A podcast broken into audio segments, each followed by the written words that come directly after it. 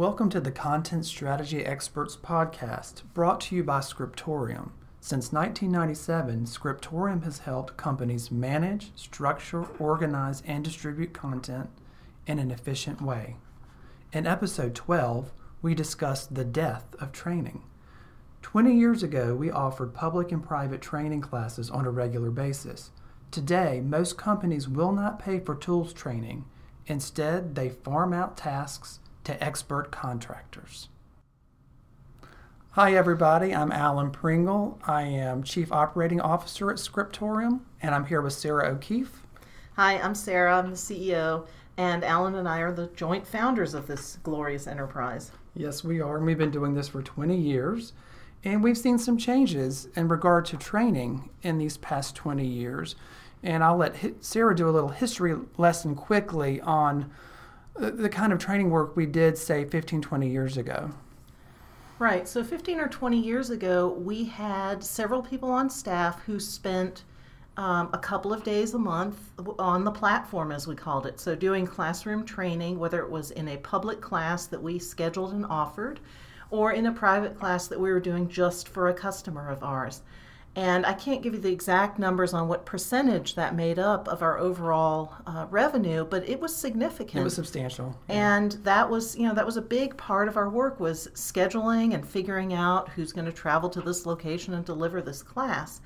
And the thing is, it, it didn't it didn't die quickly, but 20 years on, what we're looking at is that we rarely or or I should say never offer public classes and we do private classes and private stuff, but it is not nearly the volume that we used to do 20 years ago.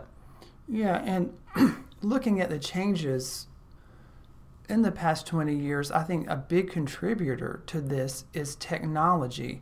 Now you can have websites dedicated to training that have exercises, that have lessons, that have videos. And a lot of what I would consider maybe 101 level training is now folded into websites that are inexpensive or even free. So as a result, I think there may be this perception why, from a company's point of view, why am I going to pay to have somebody take a class, you know, in person or whatever, when I can have them go online and learn these skills, maybe even on their own time, at no cost? Right, and I mean, there's been some discussion about this recently um, about how employers are saying if you don't show up with the right skills, we won't hire you. Right, there's no, oh, you have nine out of 10 of the right skills, so that's good enough, and we'll teach you the rest. It's more like if you're not a perfect match, we won't even consider hiring you. And it, it seems, you know, it seems a little unfair to expect people to just go out and learn this stuff on their own without any support. No, it, it I can see why you would perceive it to be unfair, but on the flip side, and I'm going to be, you know, the devil's advocate here, I can understand why a corporation may not want to pay to do skills or for skills that they perceive the person should have. I'm kind of torn on that from a management versus a non-management point of view on that. Right, and I can almost see it for a new employee. I mean, you put out a right. rec and you say, This is what we want, and knowing that there are all these free sites out there, like uh, shameless plug for our Learning Dita site, you know, you can go out there and learn Dita and show up with at least a baseline level of skill. But what about the employees that have been there for a while? I mean, are they supposed to go out, you know, in their copious free time on the side and just learn this stuff? Or is it reasonable to say, well, when we make a transition from the tool that we hired you knowing to a new tool that you maybe don't know yet, that there should be some support provided there? Absolutely, and I want to be really clear. Uh, when I'm, I am not advocating for a no training position at all. If you were doing any kind of tool change, any kind of change to your process, technology, whatever, change management, which we have beat like a dead horse, on this podcast in previous episodes. You cannot just buy the technology and throw it at people and say, do it. You will fail. It is guaranteed you will fail. So, in that case, training is as important as the technology itself. It is part of a change management process. It is not optional as far as I'm concerned. Yeah, and I mean, I suppose there could be room in there for these online, low cost resources for an employer to say, go work your way through these things, or here's a subscription to lynda.com, go learn what you need to learn. Um, and you can take X amount of time in a given week to do that, to do that learning that you need to do in order to continue to be productive in your job. But, you know, like you said, it's pretty clear that that idea of classroom, in person, put everybody in a room and spend a couple of days uh, learning a specific thing is becoming more and more rare. It is. And when we were working on projects, say even seven, ten years ago, when we would go in and do a content strategy assessment and we talked and interviewed the various stakeholders, we would often hear things from people saying, Oh, we want to be self sustaining. We want to learn mm-hmm. every single aspect of this workflow and how to change it. But I have seen an absolute shift in that point of view. And there's one case in particular that really opened my eyes to this change. About five years ago, I was at a client site and I was talking to the director of IT. We were talking about tools for a DITA implementation. And part of that was they had to transform their source XML into HTML, PDF, and whatever else with transformations. And I told her, you know, we will be glad to train some of your IT folks on XSLT, XSLFO, so you can manage the changes to those style sheet transformations yourself. And she said, No, I'm going to stop you right there. That is a very niche thing. I do not want to waste my resources and time. I have a, you know, a bucket of hours for these people and I don't want to waste it on something that small and that niche because once those style sheets got implemented, they would only need to update them every once in a, every once in a while. So it wasn't going to be a huge amount of time to do that. However, to learn XSLT and XSLFO, if you don't have those skills, that is a tremendous undertaking. That is not easy stuff, even for a lot of programmers. And as a result of that, she's like, that is not a good use of my time. And she added also, I don't want to give someone those skills because they could turn around and leave and take that knowledge with them. so I can't dispute what she said, but it really opened my eyes to, to that point of view. And that seems to be that seems to be the sort of dominant winning perspective today. Yes. Um, again, 15, 20 years ago, what we would hear was well, we're going to do this project, but we don't want to be dependent on evil outside contractors on an ongoing basis. We want to do this project, and then you're going to come in, you're going to train us on everything that we need to know so that we can maintain this thing in house and you people can go away. Right. I mean, literally. And they were usually nice about it, but they, they didn't want us there. They didn't want us there in a, on a long term basis because that was considered bad, because that meant dependence on outsiders rather than having a team that had all the needed skills on board, in house, permanent. And, ex- and exactly what you said, right? Now people are saying, forget it. I don't want to train my people on this weird esoteric stuff that they're not going to use that much and then they're going to leave, so why should I bother? So there's been a complete turnaround to saying that's just something we're going to hire. We're going to use our outside contractors periodically as needed to do those things, and we're not going to bother training our in house team on that because we don't see enough value there to do that. Um, we, you know, for the record, we're, we're okay with doing it either way, and we have clients that operate in both ways. But there's a really, really clear trend towards saying, we're not going to bother. We're going to farm that out and make make you guys do it because that is not something that we want to train our in-house people on. Right. It it makes no sense for us financially to get people to learn these weird things. It just doesn't help us out in the long run. It doesn't meet their business requirements basically.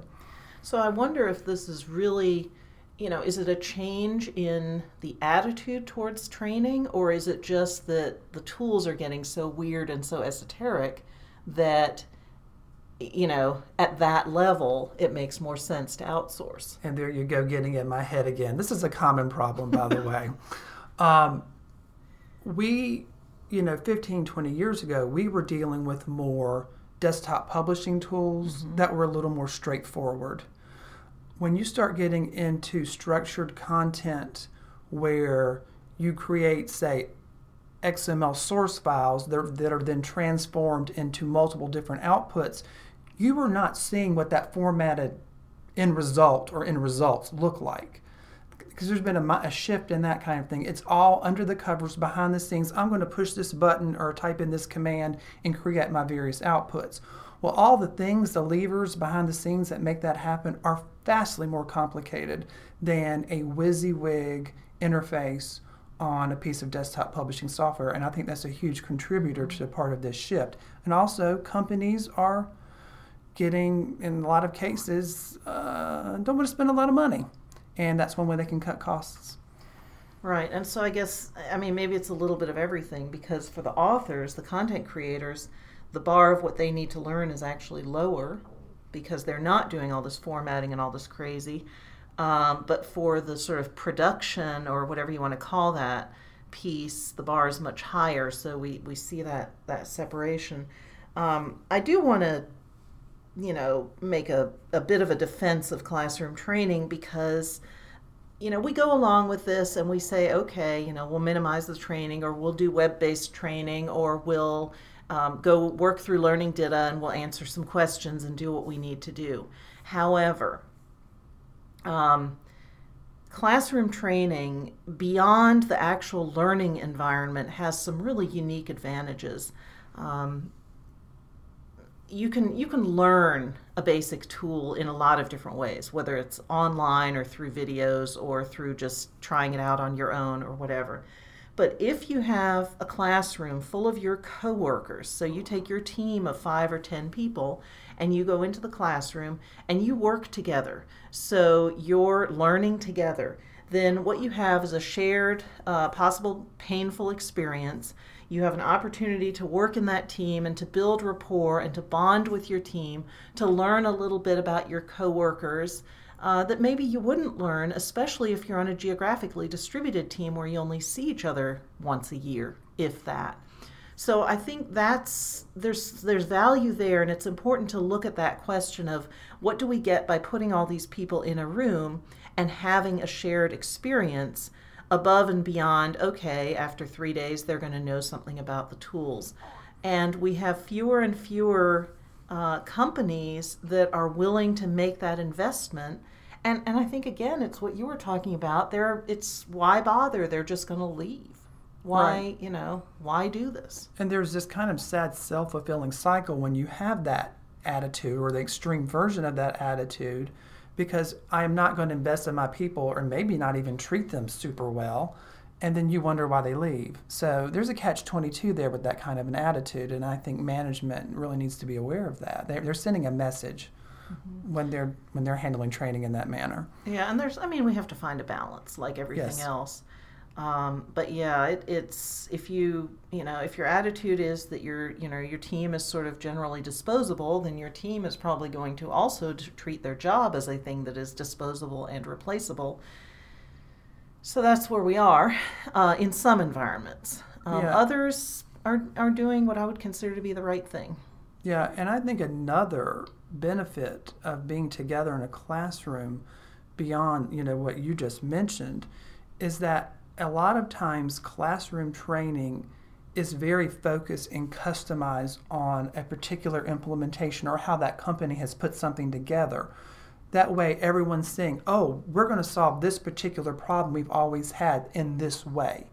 So, when you have that customized training and you're talking about these shared problems all together, it really does make things more clear to people and I think you're going to have great difficulty finding that level of specificity in a canned online class. There are some very good online classes, but you're not going to get that level of detail or customization in those very rarely.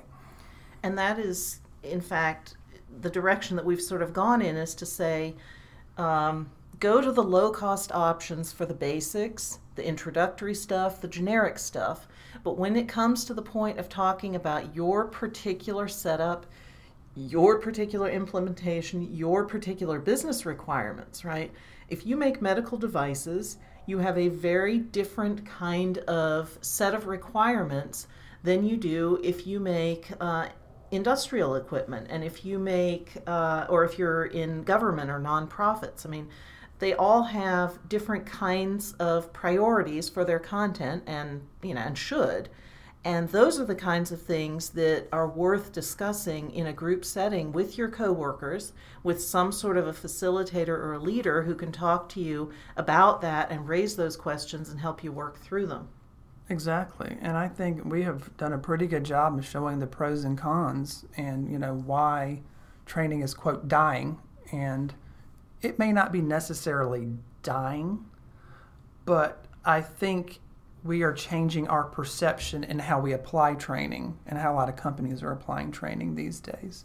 Yes, but Death of Training is an excellent clickbait title. So, um, but but you're right. I mean, so the point of training is not really to learn the basics. It's to uh, connect with your coworkers and solve problems together and build that rapport and work through those kinds of things. Exactly. And I think on that note, we're going to wrap up. So thank you, everyone. Thank you for listening to the Content Strategy Experts podcast brought to you by Scriptorium. For more information, visit scriptorium.com or check the show notes for relevant links.